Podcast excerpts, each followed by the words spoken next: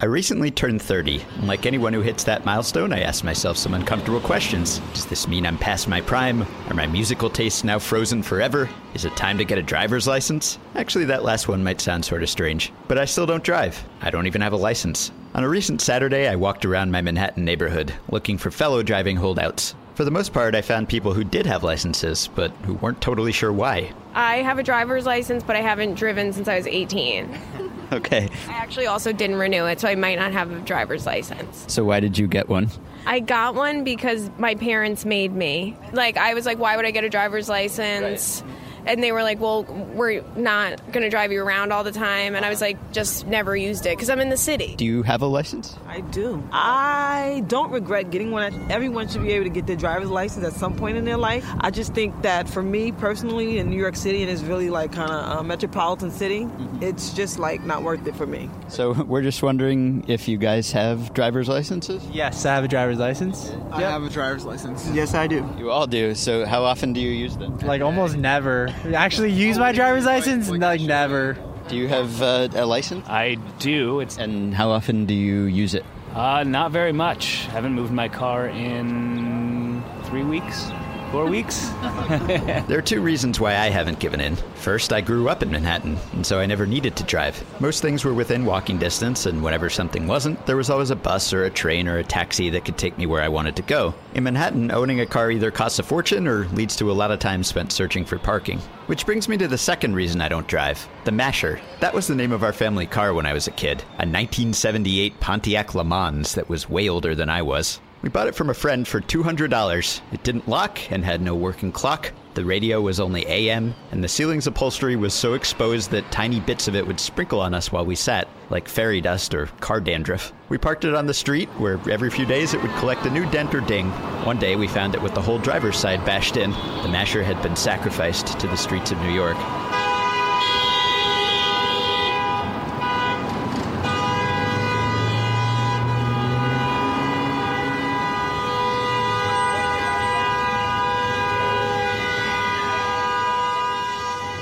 Most days it doesn't matter that I don't drive, but when I'm outside of the city, it makes me a burden. Two years ago, my girlfriend Jessie and I spent the summer in Sonoma while I was working on a book. Because she had a license, Jessie became our de facto chauffeur. So, how much time do you remember spending driving me around Sonoma? I drove you around every single day, and they were long drives.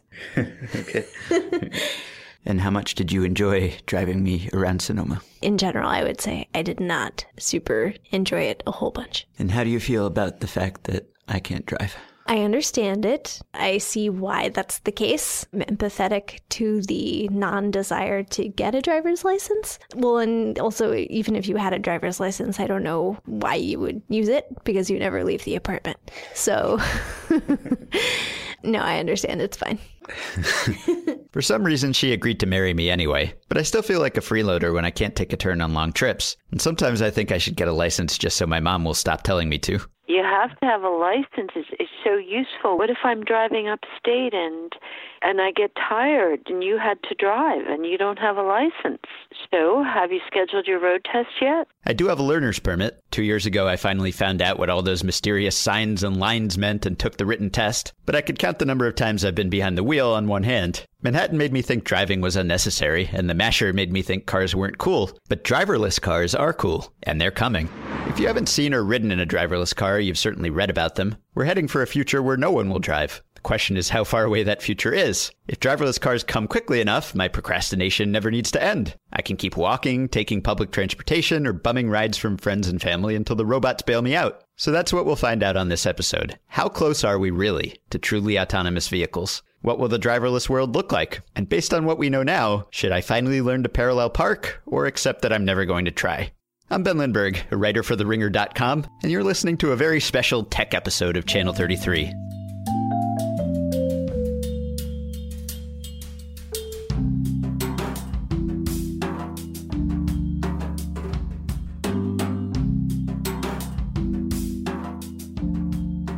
I'm not alone in forsaking the car. In my age group, it's becoming more common. We are seeing trends in the industry here where car ownership is going down. The number of people getting licenses is also going down. That's Taggart Matthiesen, the director of product for the ride sharing company Lyft, which just partnered with Waymo, the driverless car developer owned by Google's parent company. Matthiesen says that while I've been pumping the brakes on driving, driverless technology has accelerated. We're really kind of at the cusp of a number of technologies coming together where we can actually move from our current network to a network that supports self-driving vehicles. Until recently, it was almost impossible to live in a lot of places without owning a car. But today, ride sharing apps have made it possible to live even in decentralized cities like Los Angeles without driving. I might be wrestling with the drive or don't drive dilemma a little earlier than most Americans, but before long, everyone will be. The first thing you have to know about autonomous vehicles is that most of them aren't truly autonomous. They still require some level of human input and, consequently, a license, which makes them off limits to me. As my colleague Victor Luckerson, who covers technology for The Ringer and rubs it in my face that he got a license at 16, explains. The uh, Society of Automotive Engineers has created this ranking of autonomy for vehicles going from level zero to level five. Level zero is basically every car from the Model T until maybe like a decade ago. The next lowest level, level one, or as SAE calls it, driver assistance, probably describes your current car. At this level, the car can help out with one task, including cruise control, but it can't do anything more complicated than that. Level two is known as partial automation. And in that case, a car could, for instance, automatically know when to change lanes and know when to accelerate or brake to stay within traffic. Tesla right now, with their autopilot function, does this. Level three is conditional automation. At level three, a car could make decisions. For example, instead of just braking to avoid another vehicle, it could decide to switch lanes and pass it. No one has brought a level three car to market. The car is highly capable. Theoretically, the human should be able to relax a little bit more. But at the end of the day, in the event of an emergency, you still need to be able to grab the wheel and take control of the vehicle. Okay, doesn't work for me. Right. Next. All right, level four, which I think this one might be your ticket, is known as high automation, which means that there is no human input involved at all. Perfect. And the car doesn't even need to have a wheel or a brake pedal. Okay. So I feel like if you can find yourself a level four car without a steering wheel or a brake pedal, then you might be able to maneuver that one. The only problem with level 4 vehicles is that they're limited to environments for which we have very detailed and accurate digitized maps. That might work in Manhattan, but if I want to go upstate for the weekend or have to travel to a rural area out of state, I'm going to need totally autonomous tech to go all the way. Level 5 full automation would be a situation where you have a driverless car that doesn't require human input and can maneuver any road at any time, which would either require an incredibly detailed map of all roads in the United States or sort of a level of AI intelligence that we don't really have yet, where the car could understand and manipulate an environment the way the human mind can. If you want to be able to go wherever you want at all times, you're going to need a transformer essentially. Autobots, transform and roll out.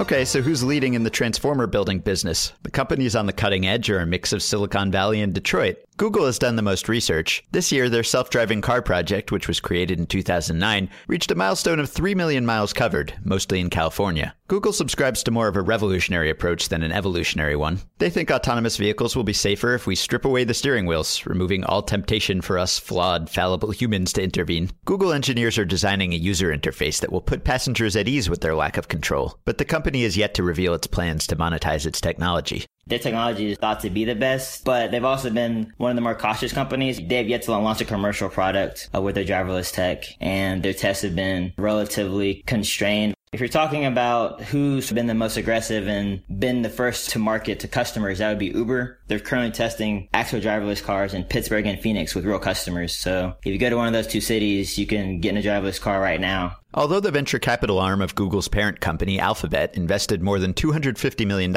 in Uber in 2013, the two companies' autonomous arms race has strained their relationship, leading to an Alphabet executive resigning from Uber's board, rampant poaching of talent, Waymo's partnership with Lyft, and even the pursuit of injunctions against Uber's driverless development based on allegations that Uber used secrets stolen from Waymo to advance its own efforts. It's possible that while the two tech giants are squabbling, they'll be passed by a company whose founding predated Google's by 95 years and Uber's by more than a century. In terms of actually committing to a mass product, Ford is probably in the lead of the pack. They've committed to by 2021 having a mass production vehicle with no steering wheel and no brake pedal. Ford is the one I would say has been the most aggressive about committing to a real timeline, and that's only four years from now. And when it comes to any mode of futuristic transportation, Elon Musk and Tesla must always be mentioned. With their autopilot software, they're able to collect a lot of data right now, all the roads that Teslas are driving on. They actually updated their vehicles last year so that any new Tesla you buy today will eventually have self-driving software enabled. At some point in the next couple of years, Tesla will be able to flip a switch and make their car self-driving. We just don't know exactly when that's going to be yet. We don't yet know which of those companies or their competitors, including Lyft, GM, and Apple, will make the most money from driverless vehicles. But Mark Hallenbeck, the director of the Washington State Transportation Center at the University of Washington,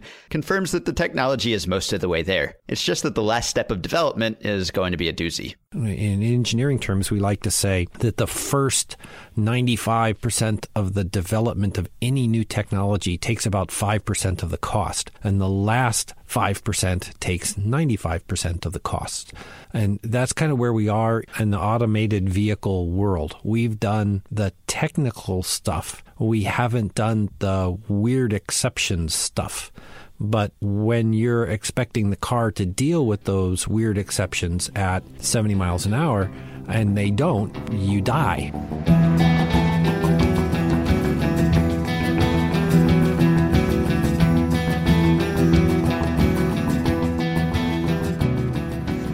One of the innovators pushing driverless technology forward from today's level 1 and 2 cars to tomorrow's level 5s is an Israeli company called Mobileye. Once partnered with Tesla, Mobileye, which was bought by Intel in March for more than $15 billion, is now working with BMW and Volkswagen to develop autonomous vehicles for consumers by 2021. Yeah, I'm Dan Galves. My title is Chief Communications Officer. Mobileye develops software, takes raw camera data, and turns it into usable information that tells a car basically what its surroundings are. Today, that information is used in collision avoidance systems that can activate a car's brakes in the case of an impending impact or warn a driver who's drifting out of their lane. In the coming years, it could completely control the car, allowing its human passengers to take a back seat, both figuratively and literally. In order to do that, you need to be able to see a wider field of vision. So we have a product coming out that has kind of three lenses in the front, where one lens is very wide angle, one is narrow and long distance, and a mid range. You'll also need redundancies. Once you tell the driver you don't need to pay attention anymore, you can't risk the camera being disabled or not working properly. So you'll start to see radar sensors or LiDAR sensors that can also identify objects around the vehicle and basically double check what the camera's seeing. To get from there to the level 3, 4, and 5 future where I'll finally fit in, though, our super perceptive driverless vehicles will need to know more about where in the world they are. GPS map really only can tell the car where it is within five to 10 meters. The car needs to know where it is relative to the boundaries of the road with a lot more accuracy than that. Galves says that the technology for the sensing part of the problem is pretty much ready. It's the mapping part that remains a major logistical problem. Someone has to build a high definition map that doesn't yet exist. The conventional approach to building these maps, to the extent that any of this is conventional, would be to attach specialized equipment to dedicated vehicles and hire people to drive them around, as Google has done with its Street View cars. With enough time and money, you could build a map that way, but you couldn't keep it updated. And you can't have autonomous vehicles operating based on out of date maps. Fortunately for the future of driverless vehicles, and unfortunately for people with privacy fears, cars are already crowdsourcing their surroundings. Smile, you're on collision avoidance camera. We have cameras going on a whole lot of cars today to do these collision avoidance systems. So these are not autonomous cars, they're just regular vehicles driving around, but we have a technology that can essentially pick out stationary landmarks and take measurements of where the car is passing those landmarks and build a very simple map that way, but it's a map that then autonomous cars can use to know where they are in the world to a 10 centimeter accuracy level. And since these are millions of just regular vehicles driving around, when they pass a part of the world where what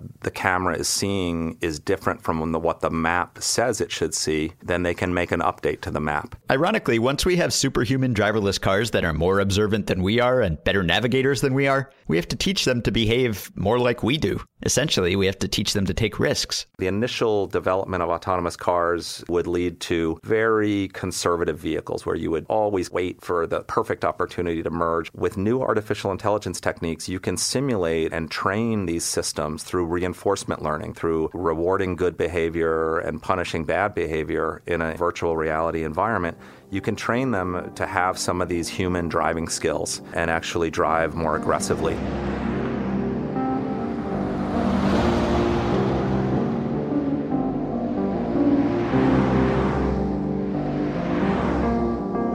One team led by Alan Kornhauser, a Princeton professor of operations research and financial engineering, is trying to accelerate the process by training AI on virtual environments found in video games. When we, well, when you drive a car, you learn responses to certain stimuli. For example, you see a stop sign ahead and you know to hit the brakes at the proper time and come to a complete stop, especially if someone else is watching. An algorithm or AI can undertake the same learning process, but as Kornhauser says, it needs images to train on. You have really two choices. You can um, put a camera on the dash of a car, drive around, and then go back and look at each one of the images and label them yourself or send them to a crew of labelers uh, somewhere around the world and have them label it. The problem with that is, of course, it's very labor intensive and it's not necessarily correct because what someone might look at a stop sign and not recognize it as a stop sign or think that the stop sign is uh, 43 meters ahead when it's actually 38 meters ahead. The challenge, Kornhauser says, is to get images that cover every set of situations you can expect while driving and have them all be pristine. A virtual environment is perfect because its creator has all the answers. Kornhauser's team used a racing game to train an AI to drive safely on virtual courses it had already been trained on, and subsequently on virtual courses it had never seen. Obviously, though, a racing track is different from an everyday driving situation, which is why the fine print disclaimers on those devil may care car ads say professional driver on closed course and tell you not to attempt what you see on the screen. For a more realistic test, Kornhauser has moved on to schooling algorithms with a driving game that tries to simulate a real city, Grand Theft Auto 5. If you saw me driving in Grand Theft Auto, you definitely wouldn't want me driving on a real life road. But GTA might help ensure that I won't have to. I mean, there are pedestrians, there are real street scenes, there, there are stop signs, or traffic lights. And the other piece of it is, is that you can control the weather. And you can, you can have it rain, you can have fog, you can have snow, and, and, and it's fairly realistic.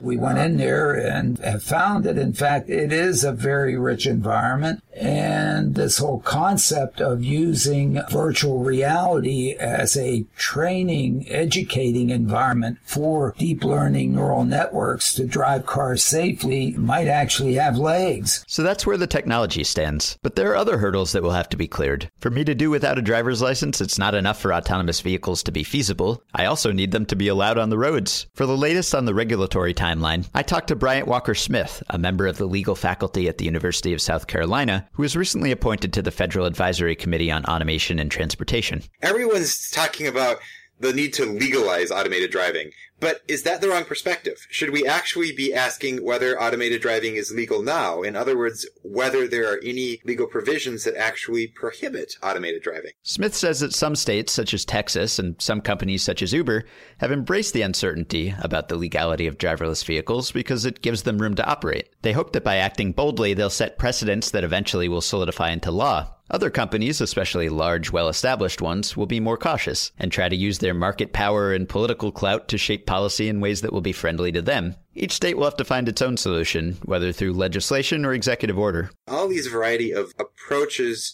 to addressing questions of legality, the key is that none of them are actually providing the clarity that their proponents purport.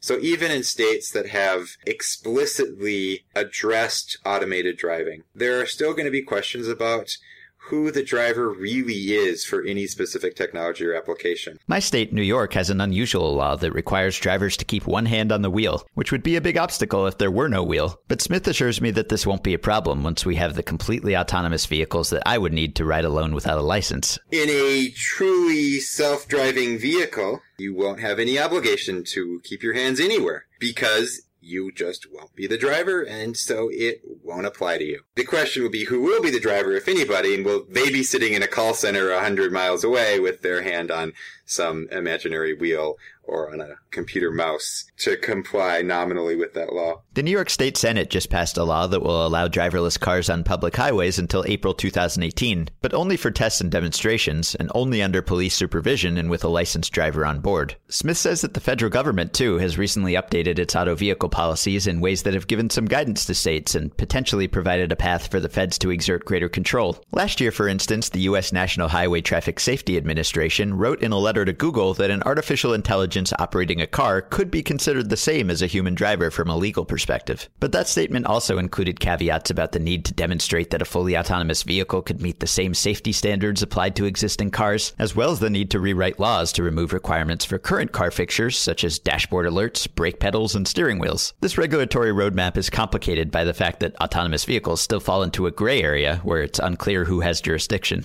Historically, the federal government has regulated new motor vehicle design, while states have regulated at least non-commercial drivers and driving. And so here we have an instance where the vehicle is becoming the driver, and that tends to blur some of the lines between the federal role and the state role. Things could also get complicated on the insurance side, depending on whether people own cars or rent rides from companies. If Uber and Lyft own all the cars, then they're liable if something goes wrong. But if a person owns the car, responsibility for at least some accidents could be debated. For instance, if a car's firmware isn't updated and an accident occurs, is that the user's fault or the manufacturer's fault for writing subpar software in the first place? As Mark Hallenbeck of the Washington State Transportation Center says, figuring all of this out isn't going to be simple. The U.S. has this real mix of land uses, land types. So we're a great laboratory in how those kinds of policies will take place. So I think you'll see a lot of experimentation, a lot of fighting from the different business interests.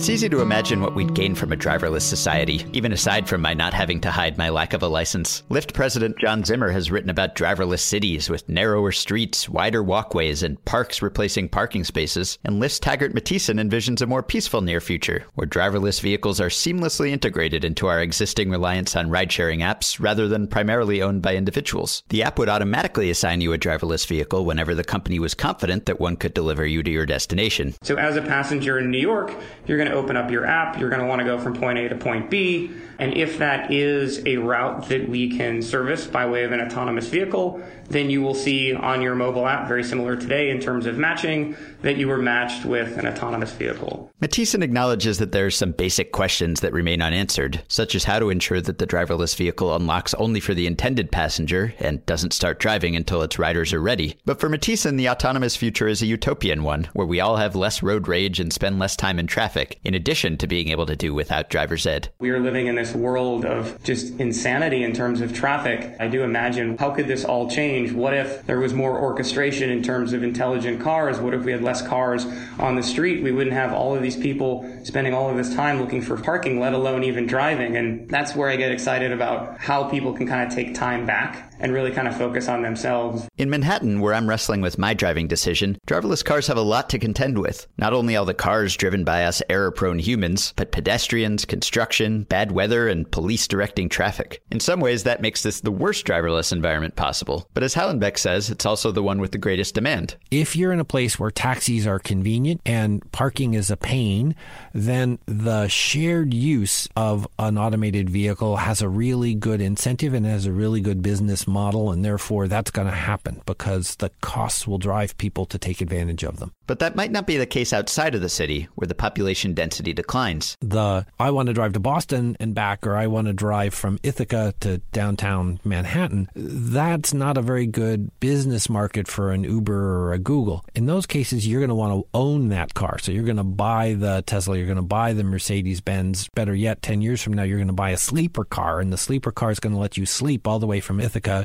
into Manhattan. Put that way, it all sounds pretty pleasant. Hallenbeck, though, sees some potential for a dystopic outcome in which advances in technology can't conquer the opposing forces slowing us down. For one thing, even when fully autonomous vehicles begin to appear, they won't have the roads to themselves. They'll still have to contend with their less self sufficient predecessors. Hallenbeck says the average vehicle fleet turnover takes 12 to 15 years, which means that even if we could introduce completely autonomous vehicles today, we'd still have to retrofit the old ones or face a long path to implementing an entirely autonomous fleet. Furthermore, making travel easier changes our incentive to travel. The utopian view runs smack into behavioral issues. The behavior side is going to limit how much magic congestion relief you get either because we travel more or because we travel in more concentrated spaces. If automated cars really make travel easier, what's going to happen is the amount of travel we do grows. In addition to the same people taking more trips, there might be more people on the roads, including the young, the elderly, the disabled, and for that matter, me. People who aren't licensed to drive but will no longer need to be. Worse, movement could come to a halt thanks to a new public menace the autonomous vehicle traffic troll. If all cars talk to each other and they all have automation, they can drive a lot closer together. And therefore, more cars fit through a given amount of space in a given amount of time. And that's congestion relief. Yay. But as soon as you make a pedestrian cross that road, pedestrians can't go 25, 30 miles an hour. The cars have to stop for the pedestrians. Then you add 13 year old boys to the process where 13 year old boy loves nothing better than to screw with the world, right? And so they stand in front of the car and make funny faces at it and laugh because what's the car going to do? The car's stuck. It knows it's not allowed to run over the 13 year old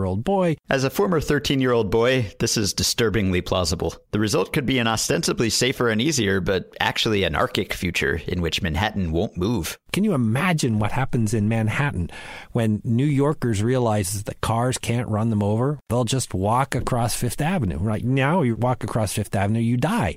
But if the cars are designed to avoid hitting you, I mean, wow, that talk about power shift to the pedestrian. I mean, I always like to say that congestion will not go away until we have the Star Trek mass transporter. And then at 8 o'clock in the morning, there will be a line outside the Star Trek mass transporter so they can beam you into your office at 758 because who wants to get there any earlier?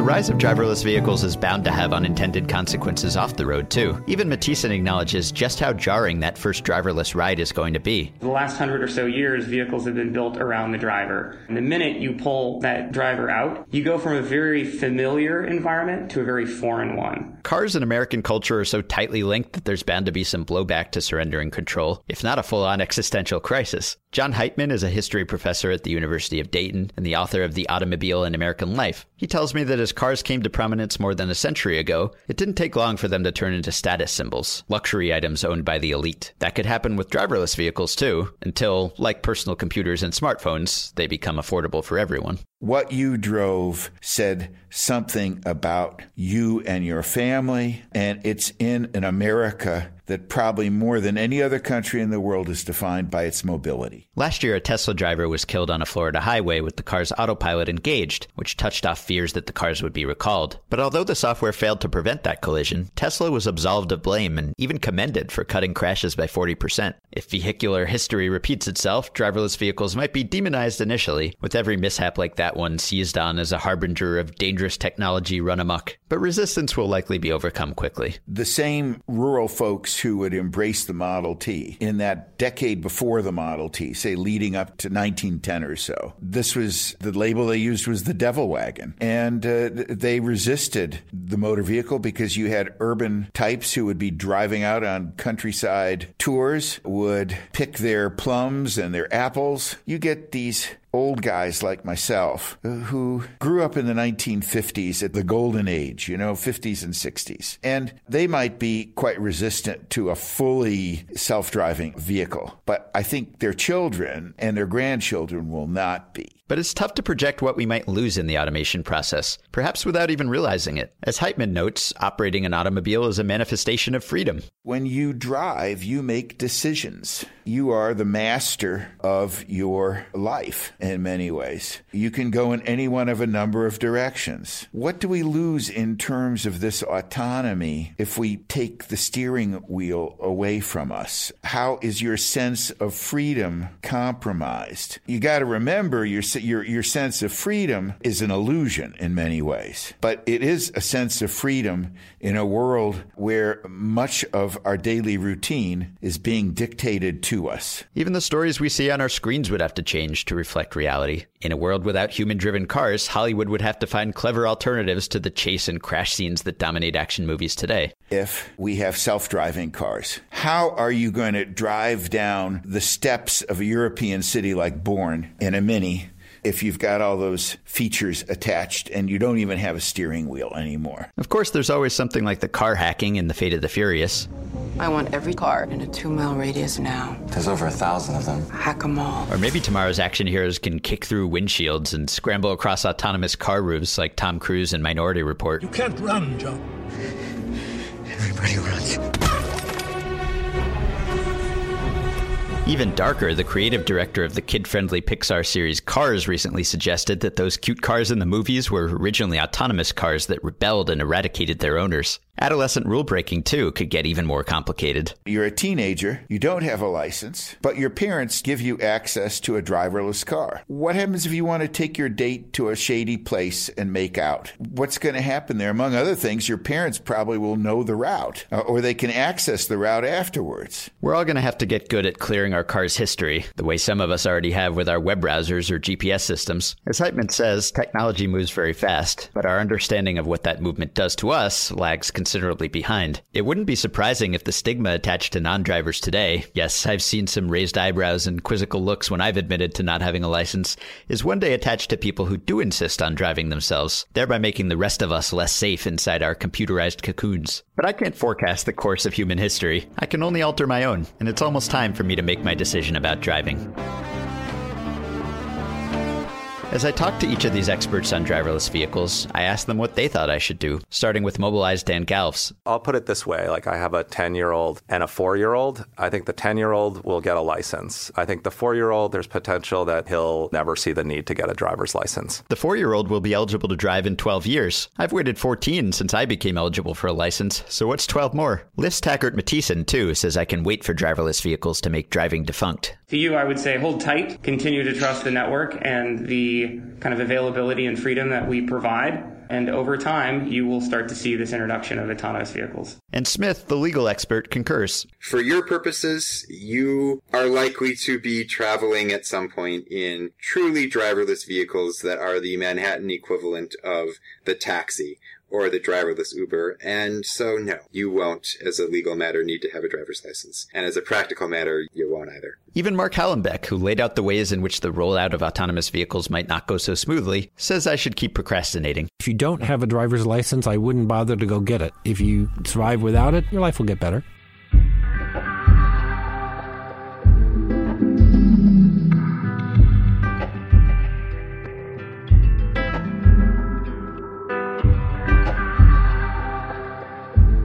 As enlightening as it is to talk to people at the forefront of the driverless car revolution, though, it might also be useful to step outside of that bubble and consult a regular motorist who can make a case for driving the old fashioned way. As it happens, I have a connection to someone who once found herself in the same situation I'm facing now. I'm Joni Cunningham, and I didn't get my license till I was 30 years old. As you might have inferred from her accent, Joni grew up in the Bronx, one of 12 siblings and the daughter of immigrant parents. Like me, she either walked everywhere or took public transportation, and when she got older, she dated guys who had licenses. But when she was 24, Joni decided to take driving lessons. She'd gotten married, had a son, one of our podcast producers, Jim, and become a nurse, getting rides to and from work from her husband and a coworker. Driving was suddenly something that seemed useful. I signed up for three or four driving lessons. Then I went for uh, the rides with the guy to take the lessons, and he pulled over into a little side street. It wasn't a great neighborhood either. On the second lesson, and I was doing okay, and he wanted me to parallel park, and I parallel parked. And he said, "Oh, you're doing so good. Can I give you a hug?" And I said, I said, uh, no. The creepy instructor's actions brought an end to Joni's driving lessons. But sometime later, her life changed again. She had a second kid and moved to the suburbs. By this time, she was 29. I decided I had to get my license. I really had a long walk to anything, and I was confined. I was working nights. While Joni was practicing driving her husband's huge Caprice, luck intervened and made it possible for her to buy a more manageable car. She split a $100 ticket for a church raffle, and a few weeks later, the church called to say that she'd won $10,000. Joni used the winnings to buy a used 1983 Toyota Tercel. She and her husband drove the Caprice to pick it up, and then she took the Tercel home herself. Its maiden voyage was memorable. The two kids were with me. I pick up the car. I go to merge onto the highway. I'm sitting there a good few minutes because I was afraid to merge. I was just scared out of my mind. I couldn't adjust the mirrors. The window was rolled down and it was freezing. And Jim is crying in the back seat. I'm freezing. I'm freezing. Please roll up the window. Roll up the window. I said, I can't. I can't roll up the window. I was paralyzed with fear. Finally, I got the nerve to merge, but I didn't get the nerve to roll up the window. It was supposed to be a 20 minute drive home. It turned out probably to be a 40 minute drive home. With the window down, I was just so afraid. It was funny. Once she made it home, she was afraid to drive again, but she forced herself, going one block farther from home on every trip. Eventually, she was confident enough to drive to the nearest mall in White Plains, a small city in Westchester. It was about 15 minutes away, but that experience too proved traumatic. I was taking the local roads. I wouldn't dare get on the highway again. I get there, I'm, you know, really afraid. And I go to park, and I really didn't have any experience with parallel parking. The two kids are with me again. I go to parallel park over by the mall, and I couldn't do it. I was trying, and the car was tiny, but I was really trying my best, and I kept going in and out, in and out. So some man comes over. So he's standing there, and I thought, oh, thank God, someone's here. That someone's going to help me park the car. So I'm looking at him, and I'm pulling in, and I'm pulling out, and he said, "What did you get your license out of a Cracker Jack box?" that was it. By then, I was already ready to cry because I couldn't park, but I started crying and I peeled out of the spot and just left. Never went shopping, never went to the mall. the kids were both crying. it was a disaster. Hearing this, I'm about ready to make up my mind about the whole driving thing. Up until now, I've only been considering the inconvenience of learning to drive. But what if I'm afraid to get on the highway? And even if I'm not, maybe I should be. Driving is dangerous. The less I drive, the less likely I am to get killed in a car crash. Joni says, though, that after the initial terror subsided, driving became routine. She even believes that starting late made her a better driver. I've never had an accident. I've never had a speeding ticket. I've had two parking tickets. Definitely better. Mature. I think you take a lot of chances when you're young. And she also says that driving has really enriched her life. Getting my license definitely gave me more independence and freedom, and I was able to take different uh, nursing jobs that became available. Plus, I was able to drive the kids to and from school, all the activities. So I can't even imagine if I hadn't driven. Even though I did get my license late, I'm so happy I did that. Naturally, I have to ask her for advice also. And she says something different from everyone else. Ben, definitely go for your license right away and get on with this because it opens doors. You have so much more freedom. You're not dependent on people. It's just a whole different life. It's just unbelievable. Don't wait.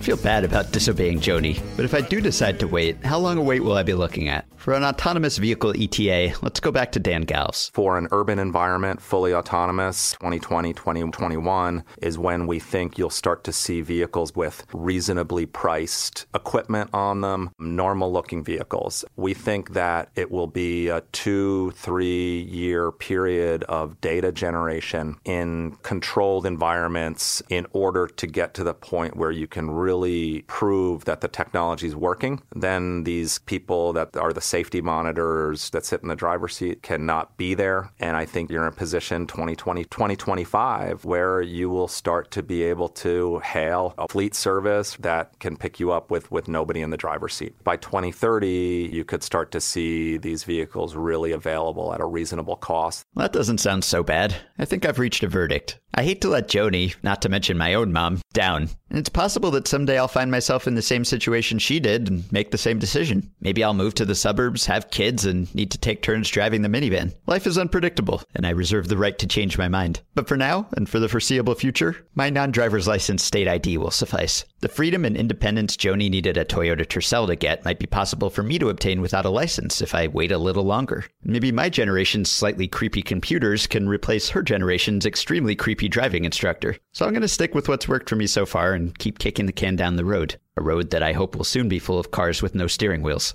It's hard to say how many Americans are with me on this. There are some surveys that report that most people are ready for driverless vehicles, and others that say that they're terrified to try them, with individual attitudes dictated in part by one's awareness of autonomous technology and experience with driver assistance systems. Maybe some of you are a little less wary than you were when this episode started. One thing this inquiry has made clear, as John Heitmann says, is that the arrival of autonomous vehicles is going to be an adjustment for drivers and non drivers alike. We live with, it's such a hurry up life. I think back to the great Chuck Berry, one of his great songs, No Particular Place to Go. Cruising and playing the radio with no particular place to go. Riding along in my automobile. You know, it's driving with his baby, no particular place to go. That's no longer a part of our culture to any real extent. Cruising is very much something now that's about lost in the mists of time. And of course, these self driving cars, they always will have a place to go. You can't leave without giving them information about where you're going. On the plus side, No Particular Place to Go is also about the singer's struggle to unbuckle his date's seatbelt. And maybe driverless cars will one day be so safe that we won't even have to wear them. I, for one, welcome our new robot car overlords. After all, I'd hate to have to learn how to turn on windshield wipers. And at this rate, I might never need to. Since we're nowhere near developing self producing podcasts, a honk of the horn to everyone who had a hand in putting this podcast together, including producers Joe Fuentes, Jim Cunningham, Kyle Crichton, and Zach Kram. I'm Ben Lindbergh, and you've been listening to a special tech episode of Channel 33. And if you see me standing by the side of the road, please stop and pick me up.